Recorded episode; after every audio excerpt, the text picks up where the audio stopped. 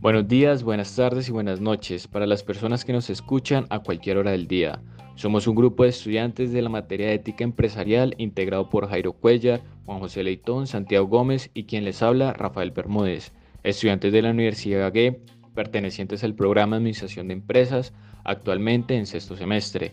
A continuación queremos mostrarles nuestro trabajo es un placer para nosotros mostrarles nuestro podcast en el cual encontrarán contenido interesante frente al libro Ética Empresarial escrito por la autora Adela Cortina.